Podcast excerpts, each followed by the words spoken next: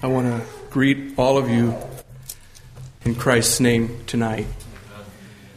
The only name that is worthy to be uh, spoken about.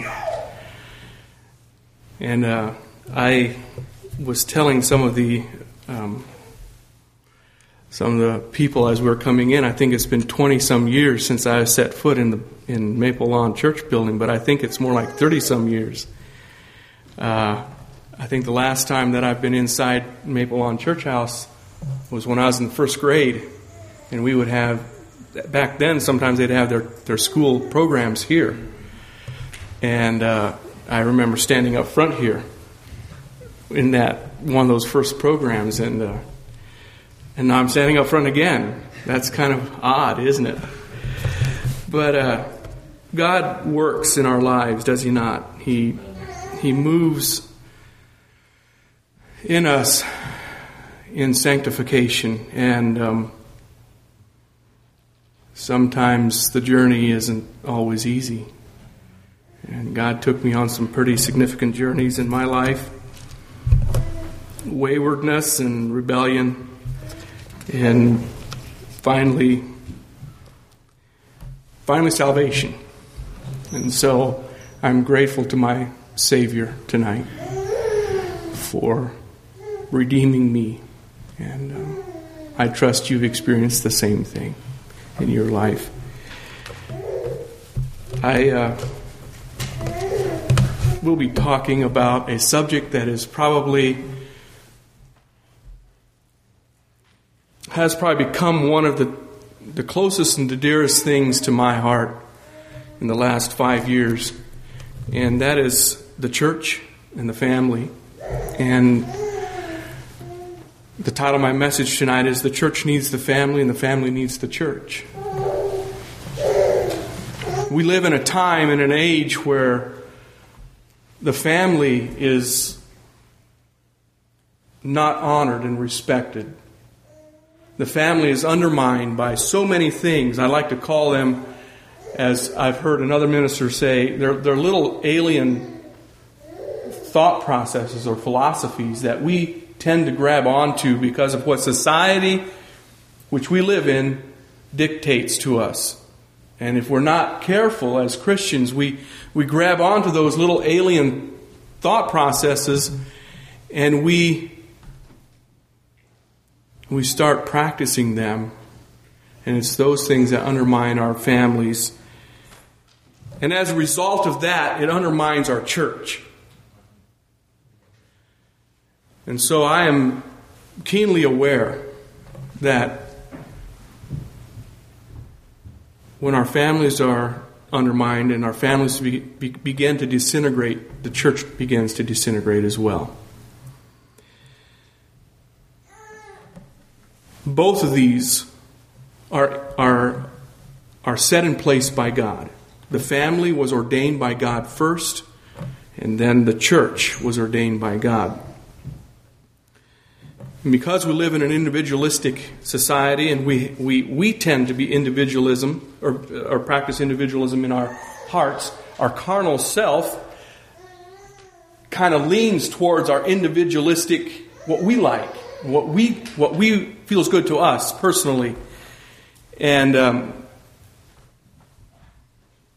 because of that, we undermine the family structure.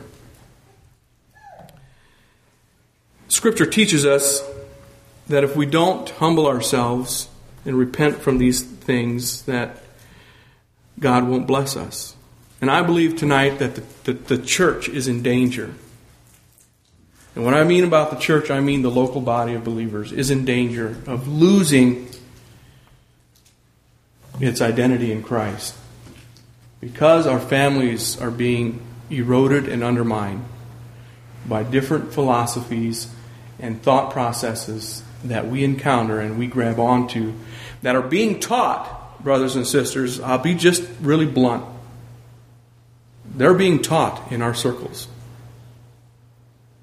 I'm not going to go into details, but be very, very careful what, what you begin to believe and understand. Things that sound really good and, and true and honest sometimes are deceptions of Satan. There is nothing more that Satan wants than to destroy the family and thereby destroy the church. And the way he's going to do that is make us feel like we're doing okay when we're really not doing okay because we have grabbed onto something that sounds really good. False teaching is always sounds right and has maybe the majority of truth in it, but has a little bit of false in it. And we are we, we have a hard time sometimes if we're not in the Word, if we're not faithful with our relationship with the Lord, it is difficult to pick out those false teachings. So let's be aware. The church needs the family, and the family needs the church. I'm going to begin by turning to Ephesians chapter 6. I'm sorry, Ephesians chapter 5. If you would turn there tonight for our foundation, I believe we look into God's Word to find the foundation, the structure that I want to build on tonight. And primarily we'll be focusing on the family, okay? Because I believe it is in the family that we find how spiritual the church is. If our, if our families are not spiritual, our church will not be spiritual. It is in the home where we find the temperature of the church. Okay? It's not in the church. It's not in the youth group. It's not in the school. It's in our, in our homes, in our families, where we take the temperature of how spiritual we are. And, and, and how spiritual the church is reflects on how spiritual our families are in our congregations. And I take that seriously because Scripture teaches me that I am the leader of my family. And when I fail as a husband, as a father, as a leader, I will give double answers to God it rests on my shoulders. I will answer a lot more to God than my wife will because He has ordained it that way. And so I take that very seriously. Let's read. And this is our foundation. I love Ephesians.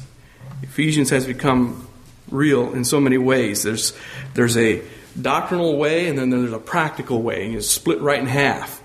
And now we're going to look at at uh, chapter 5, and we're going to read down to, to chapter 6, verse 4. We're going to begin in verse 20. Let's go to um, verse 15. See then that you walk circumspectly, not as fools, but as wives. This is in chapter 5, verse 15. Redeeming the time because the days are evil. Isn't that true? Way back then, Paul was saying, redeem the time. Days are evil. I wonder what he would say today.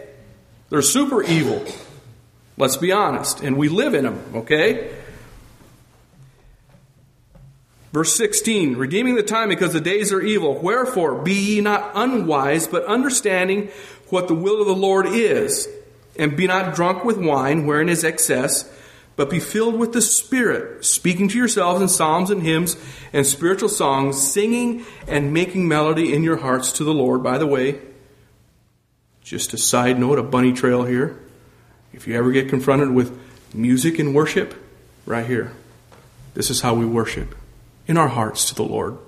That's the instrument that we use, not the drums, not the guitars, not the side note. You take it from Ephesians, you can take it from a number of scriptures speaking to yourselves in psalms and hymns and spiritual songs, singing and making melody in your hearts to the Lord, giving thanks always for all things unto God and the Father in the name of our Lord Jesus Christ. And then verse 21, it says, submitting yourselves one to another in the fear of God. And, and there's the end of the sentence. That's the end of the paragraph. Okay? So he was talking to us believers. Now he goes right into and talks to wives. Verse 22 Wives, submit yourselves unto your own husbands as unto the Lord. For the husband is the head of the wife, even as Christ is the head of the church. Here we have it. We have the husband and wife. What is husband and wife? Family. And then he goes on and he says, um, even as Christ is the head of the church. Now we have the church. So, right in the beginning here, in verse 22, he starts talking about the family setting and the church. He compares them. Okay? For the husband is the head of the wife, even as Christ is the head of the church, and he is a savior of the body. Therefore, as the church is subject unto Christ, so let the wives be to their own husbands in everything. Husbands, love your wives, even as Christ also loved the church and gave himself for it, that he might sanctify and cleanse it with the washing of the water of water by the word. That's a beautiful verse. That he might present it to himself a glorious church, not having spot or wrinkle or any such thing, but that it should be holy and without blemish. So ought men to love their wives as their own bodies. He that loveth his wife loveth himself. Talking about the family. For no man ever yet hated his own flesh, but nourisheth it and cherisheth it, even as the Lord the church. For no man, I'm sorry, verse 30, for we are members of his body, of his flesh, of his bones, talking about the church. For this cause shall a man leave his father and his mother, and shall be joined unto his wife, and they, sh- they two shall be flesh, one flesh, family. This is a great mystery, Paul says. It's, it's, there's some mystery in this thing. But I speak concerning Christ and the church. There you have the church. Nevertheless, let every one of you in particular so love his wife even as himself, and the wife see that she reverence her husband. And then we go into chapter 6. And children, here we go. Children, family, children, obey your teachers, your preachers. Is that what it says? No, it says your parents. Your parents. That's the family unit. Okay? Children, obey your parents in the Lord, for this is right. Honor thy father and mother, which is the first commandment with promise. And the promise is this, that it may be well with thee, and that and, and thou mayest live long on the earth. And then he admonishes us fathers. And ye fathers, provoke not your children to wrath, but bring them up in the nurture and admonition of the Lord. There we have the foundation for the church and the family, family and the church. You cannot separate them.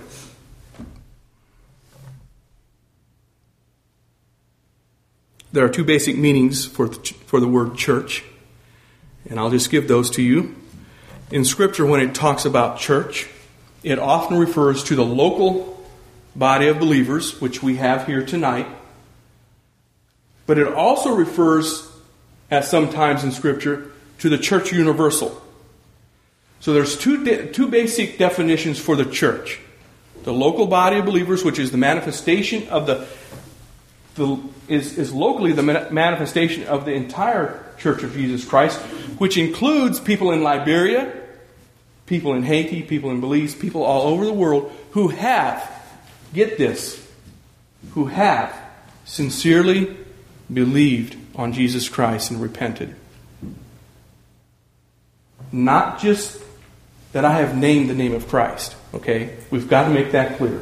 It has to be according to Scripture. Jesus himself said there's going to be many that say, Lord, Lord, have we not? That's not what we're talking about. We're talking about the church universal who have truly, those people who have truly repented and turned and have put their faith and trust in Jesus Christ. That is the church universal. This is the local manifestation of that body. And it is here where we focus. Because here, and at Sandy Ridge, at Bethel, at Clay Street, these, wherever, this is the local manifestation of the church universal. And so here's where we focus, and here's where we learn to be Christians. It's not out there, it's here that we learn to be Christians. And so that gives you a definition, the two definitions that Scripture talks about concerning the church. Just a note, something that you might want to jot down. Some of you may disagree with this, but I believe it is absolutely biblical. Jesus Christ is not coming back just for me. Okay? He's not coming back just for you. He's coming back for his bride, the church. You and I make up that bride. Lord willing, if we're faithful, we'll be taken up with that bride. We will be part of that. But that concept is so foreign in today's Christianity because individualism and who I am matters. That's it's all about who I am and what I like and how I feel. That's the way we do Christianity. Brothers and sisters, that's not the way we do Christianity. That's not the way we live and walk with the Lord. This is how we live and walk with the Lord. And out of this is how we minister to people. Not my own thing, my own individualistic thing, but together. Here is how we do it. Jesus Christ comes back for his bride, the church. And he, will, he, comes back for the local church, which includes you're part of the Church Universal. Individuals, we, there, is, there is this idea, and, and it is true. We put a lot of emphasis on a personal, individual relationship with Jesus Christ. That absolutely is true. But when we focus so much on that, that we forget our brothers and sisters in our congregations, there's the little alien philosophy, okay? We forget that it's my brother who sharpens me. It's my brother who cares for me. It's my sister who comes along and puts her arm around me and says, I'll walk with you.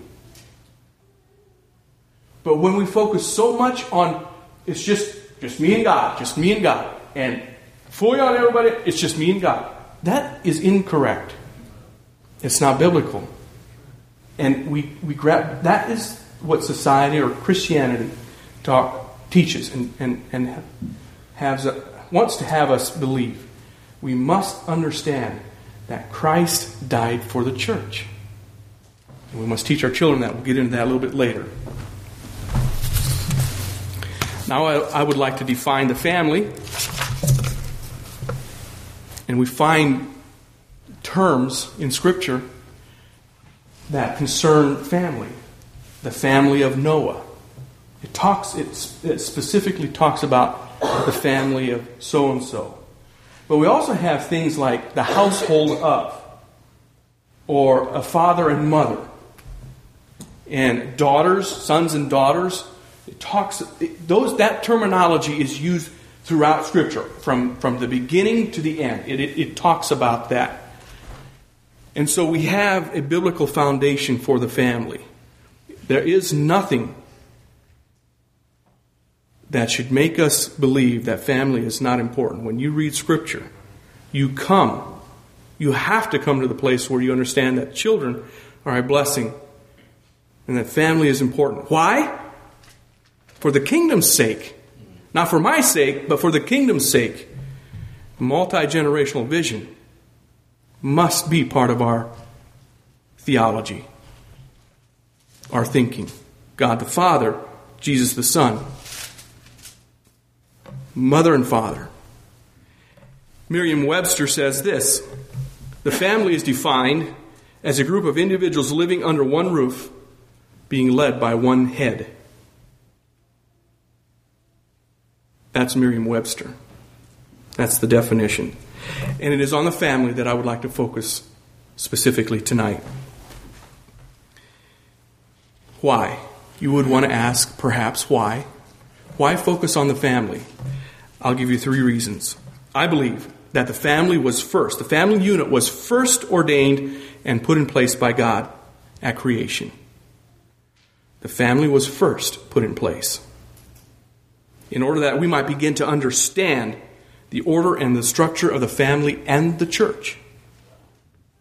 God put it in place first. He didn't put the church in place, He put the family in place first so that we begin to understand His order. Number two, the family has been put in place so that we could understand God and His structure of authority. Number three, the picture of family is woven in the entirety of Scripture. So that's why I want to focus on the family tonight. We have one chance, brothers and sisters. Do we not? And I'm in the middle of it. I have young children. I don't even have a teenager yet. So some of this is a little bit hard to talk about. Because I know some of you have battled immensely. And I, I want to assure you that I want to walk with you in that. I am not here to tell you how to do it because I don't know how to do it. I have not walked your shoes. I've seen my parents walk their shoes, but I've not experienced it yet myself. But as a young father, there is nothing that discourages me most is when an older father says, You wait till you have teenagers. Oh no. Walk with me in those years. Teach me. I want to hear from the older people and say, Here's where I went wrong. Here's what I would encourage you to do. And I'll, I'll, I'll walk with you. That's what I want. That's what we need to do. I, when I talk about these things tonight, I'm not condemning anyone. My heart goes out to you. You've struggled. Some of you have struggled. I know you have. Are struggling. A lot of tears shed. And it may happen for me. But can we at least not take that and be scared and say, well, this is going to happen? Can we establish some things in our hearts tonight and say, we will, for the sake of the kingdom of God and His bride, put an effort into teaching and training our children about what it means to be part of the bride of Christ, the local body of Christ here. We have one chance, and if we mess with that chance, we effectively mess with the future of His bride. We cannot give up. We cannot give in to those teachings, to the things that, to the hard things that we don't want to face. We must fight on.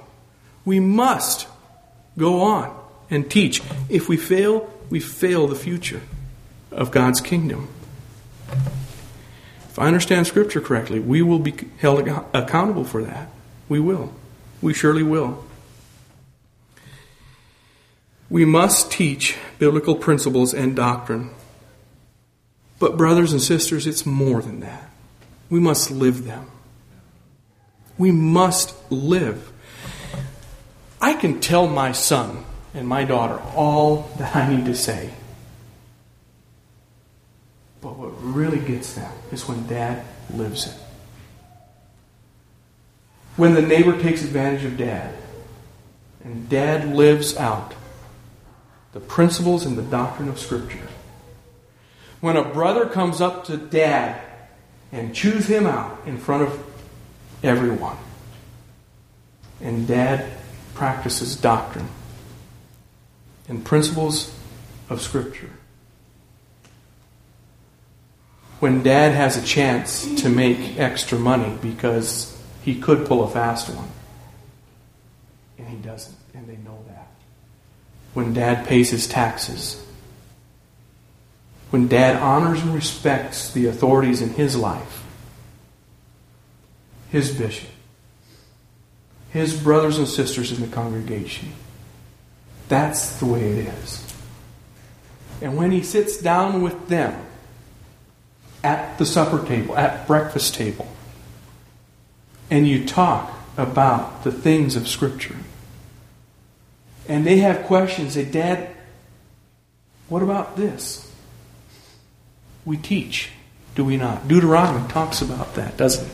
It says, And thou shalt teach them diligently unto thy children, and shalt talk of them when thou sittest in thine house, and when thou walkest by the way, and when thou liest down, and when thou risest up. That's all the time, brothers and sisters. We continually talk about what Scripture teaches and the doctrines that we are to teach to our children. We do it. We live it, we practice it. What are some specific things that we do teach to our children about the church? We, we desperately need our families to respect and honor the bride of Christ. There is, there is a, an enormous amount of disrespect for the church and the local congregation. You and I can probably name off quite a few people who have left our settings. Now, I'm not here to preach just Anabaptists, but I will say this that I believe the Anabaptists live as close to the apostolic church as anyone out there. I, I believe that with all my heart. I, I'm just starting a book on the history of the church. And it is very clear to me that the Anabaptists still practice what the apostles practiced back then. Having said that, that gives us no place for arrogance and patting ourselves on the back, but we do it with humility. We practice what Christ taught. And there is a dis- disrespect and disregard for the body of believers that practices that. We've seen it happen. And it hurts. And God is not pleased. And so we need to teach our children. What are those specific things? Number one, we need to teach our children an understanding that the local church is the bride of Christ. To your children, if you would ask them, would they understand that? That you here, this congregation, is part of the bride of Christ. It is that bride, that scripture we just read says that he is washing by the word and it's going to be without spot or wrinkle that's what he's coming back for. And God is working that. God is working that. He's washing sanctification. And it's here. It's right here, locally. We need to teach our children that the local congregation is part of the bride of Christ and it is to be respected and esteemed and loved and cared for. But they won't catch it if we're not doing it. They will not catch it if we're not doing it. They will catch if we're not doing it. They will catch it. I've already found out. They do. They catch on. When dad is a little bit disgruntled, they catch on. They do. Number two, we need to teach our children that is in the local congregation where we learn to grow as Christians. It's where spiritual life is nourished. It's where we learn to do all the one anothering. Love one another, admonish one another, care for one another. That's where we. You don't learn it out there. You'll never learn it out there. It's in the local body where we submit ourselves one to another in the fear of God. You cannot separate the church and the family. Underneath that number two, I have a couple other little headings that I would like to, to add. So, underneath number two, teaching that it is in the local church, that's where we grow spiritually. Here are some of the things that we do in the local church. The family needs to understand that the family needs to be redeemed. Redemption for the family is in the church. The redemption of any sinner results in his being added to the church. Okay? And it is in the church that sanctification of the individual takes place. Secondly, the family needs to worship together. Your family needs to worship together. You need to do it at home. But they also need to see you and them collectively come together with other families to worship and be together. We need to teach that and practice that. Household needs to experience praising and worshiping God together with other families. Our hearts are united together by the Holy Spirit when we collectively worship together. Thirdly, the family needs definition. It is within the local congregation that we begin to understand what it means to be a godly man. Young men, it is in this congregation where you begin to understand and see what it means to be godly men by these men that are sitting in the pews that are older than you, Young ladies, it is in this congregation where you begin to understand what it means to be a godly woman. It's not out there. It's not on the mission field. I hate to say it, but it's not. I'm all for missions. We spent time on the mission field. But it is here. It is here. God has ordained the church to do such.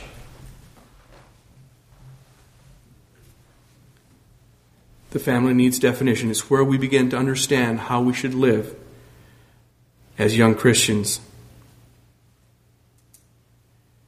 It is where we see leaders take leadership. It's where we see fathers teaching their children, teaching biblical doctrine. And the word doctrine scares a lot of people.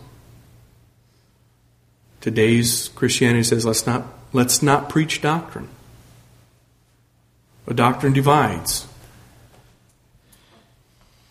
And yet, in the same breath, they will say they love the Lord Jesus Christ. How can you know if you love the Lord Jesus Christ if you don't know his doctrine? You, you must know his doctrine. You can't. It just doesn't fit. Doctrine is part of being a Christian. And doctrine is in here. And it is the way of life. This is how we learn here locally how we do that. Fourthly, underneath that heading number two is the family needs instruction. Sad to say, too many of us get our instructions from other things. Society the evils of society, Hollywood. We need the church, brothers and sisters. We need the church. It is in the congregation where I learn instruction where I'm instructed in the Word, when I, where, I'm, where my family is instructed in the Word. And they see dad being instructed, they see mom being instructed. They're instructed. It is in that, in the local body, that the family is instructed. We need to be instructed. We need our young people. And I this is something that I just am becoming so aware of. And hear my heart in this. Young people, you need to respect the gray hair. There is this drive, and hear what I'm saying. I, I want to say it graciously, but it burdens me a great deal. There is this drive that says we need to cater to our youth. We need to be very, very careful with our young people. They need to be loved. They need to be nurtured and guided. I'm, that's not what I'm saying. But in that comes another alien philosophy where it says children are wise. They know.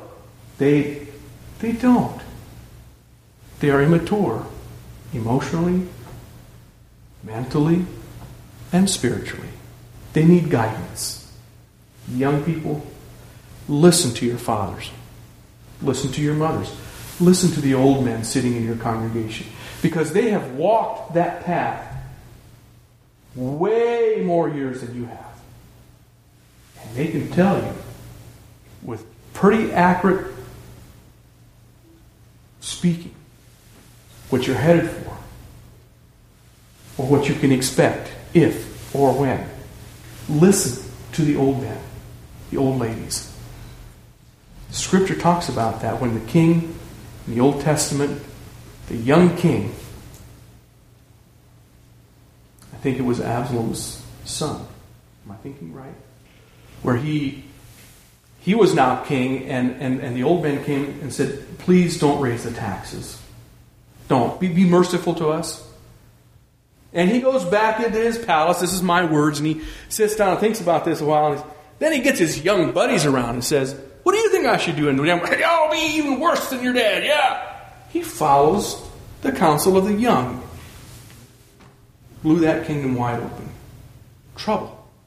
You see what I'm saying? When we listen and we, we indulge our next generation incorrectly, we're headed for trouble. We must guide and lead them in love. We must hear them. But more importantly, young people, you must hear the instructions of your fathers. That's Scripture. That is Scripture.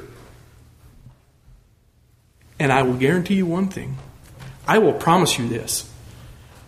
When, when, you, when you bend your ear and your heart towards your fathers, towards your leadership, towards, towards the older people, their heart will bend towards you. And they will be very patient with you.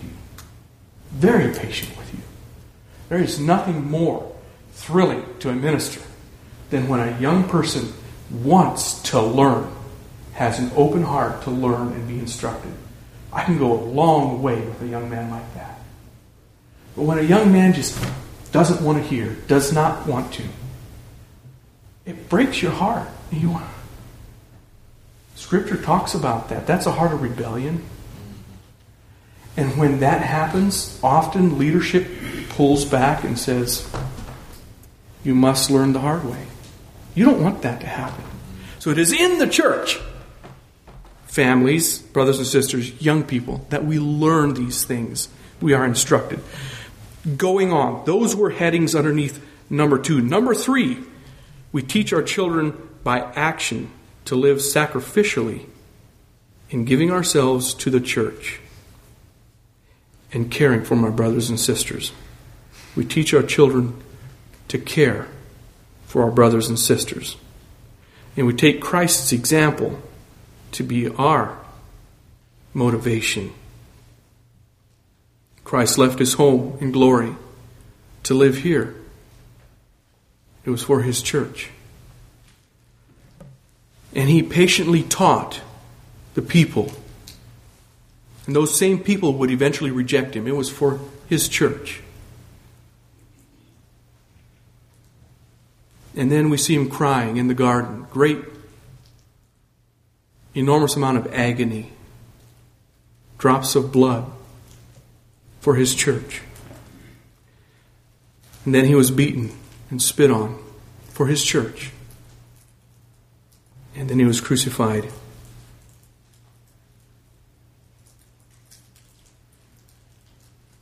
And my sins were put on him for his church. He died. For his church, he died. And then we see him rise gloriously for his church. He cares for his church, and that is the example we take.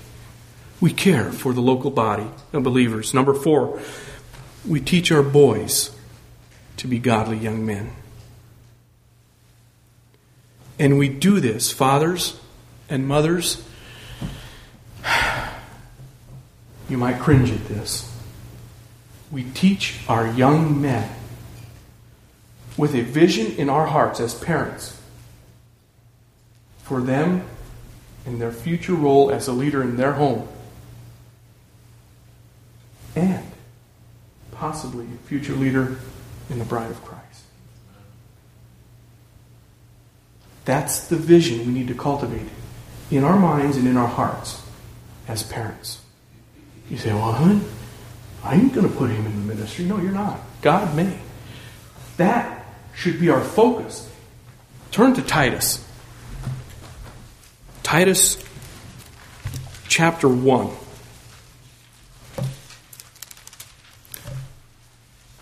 Let's go to Titus chapter 2.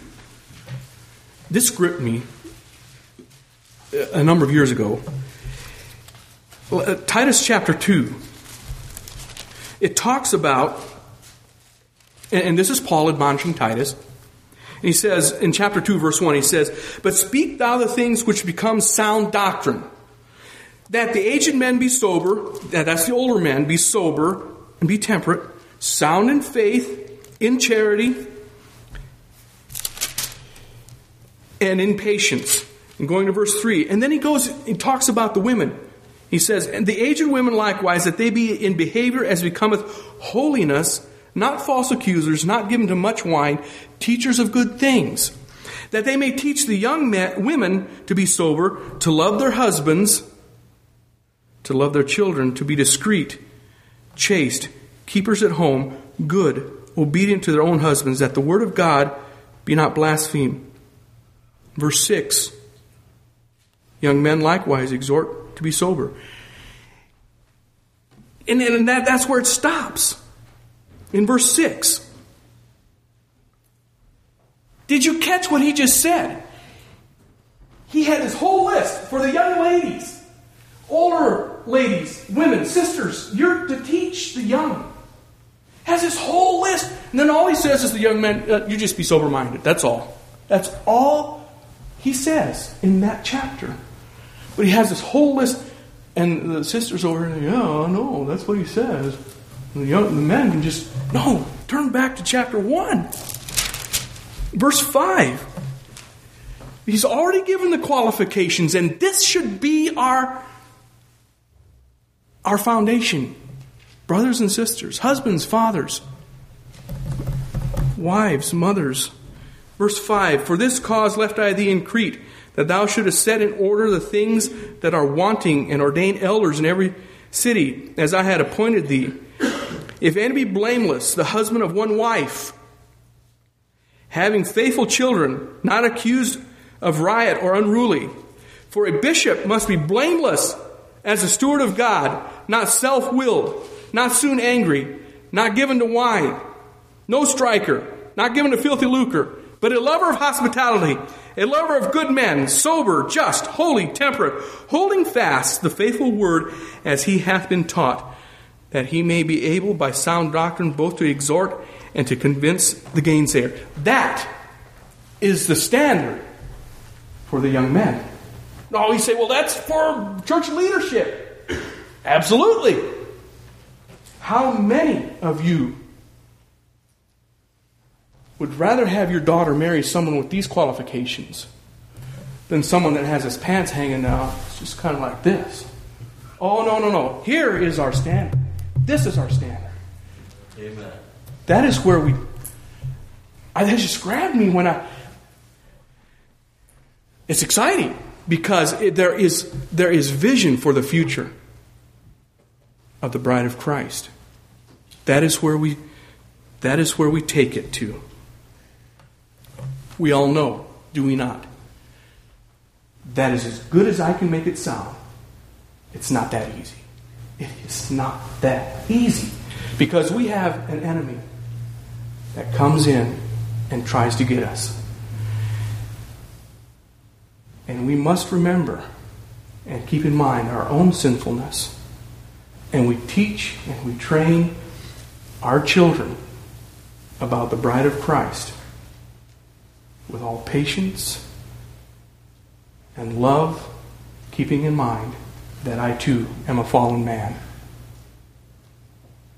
Because if we come across holier than thou, better than you, and we're going to force them into it, it's not going to work. But when they see their dad, a broken man, trying to do and live according to Scripture and doctrine, then, then we have room for the next generation to be godly seed. Number six, the last one. And I already touched on this. We do all of this teaching and instructing with humility, realizing our own sinfulness and our fallen t- tendencies. We are patient. In closing, I have a quote You cannot ignore the family and have a healthy church, and you cannot ignore the church and have a healthy family. Ephesians chapter 3, verse 21.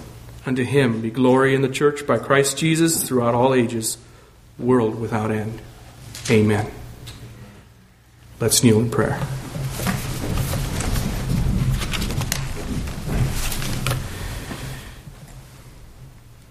Thank you, Father, for your truth and your word, your faithfulness to us. And I pray a blessing on each family here tonight.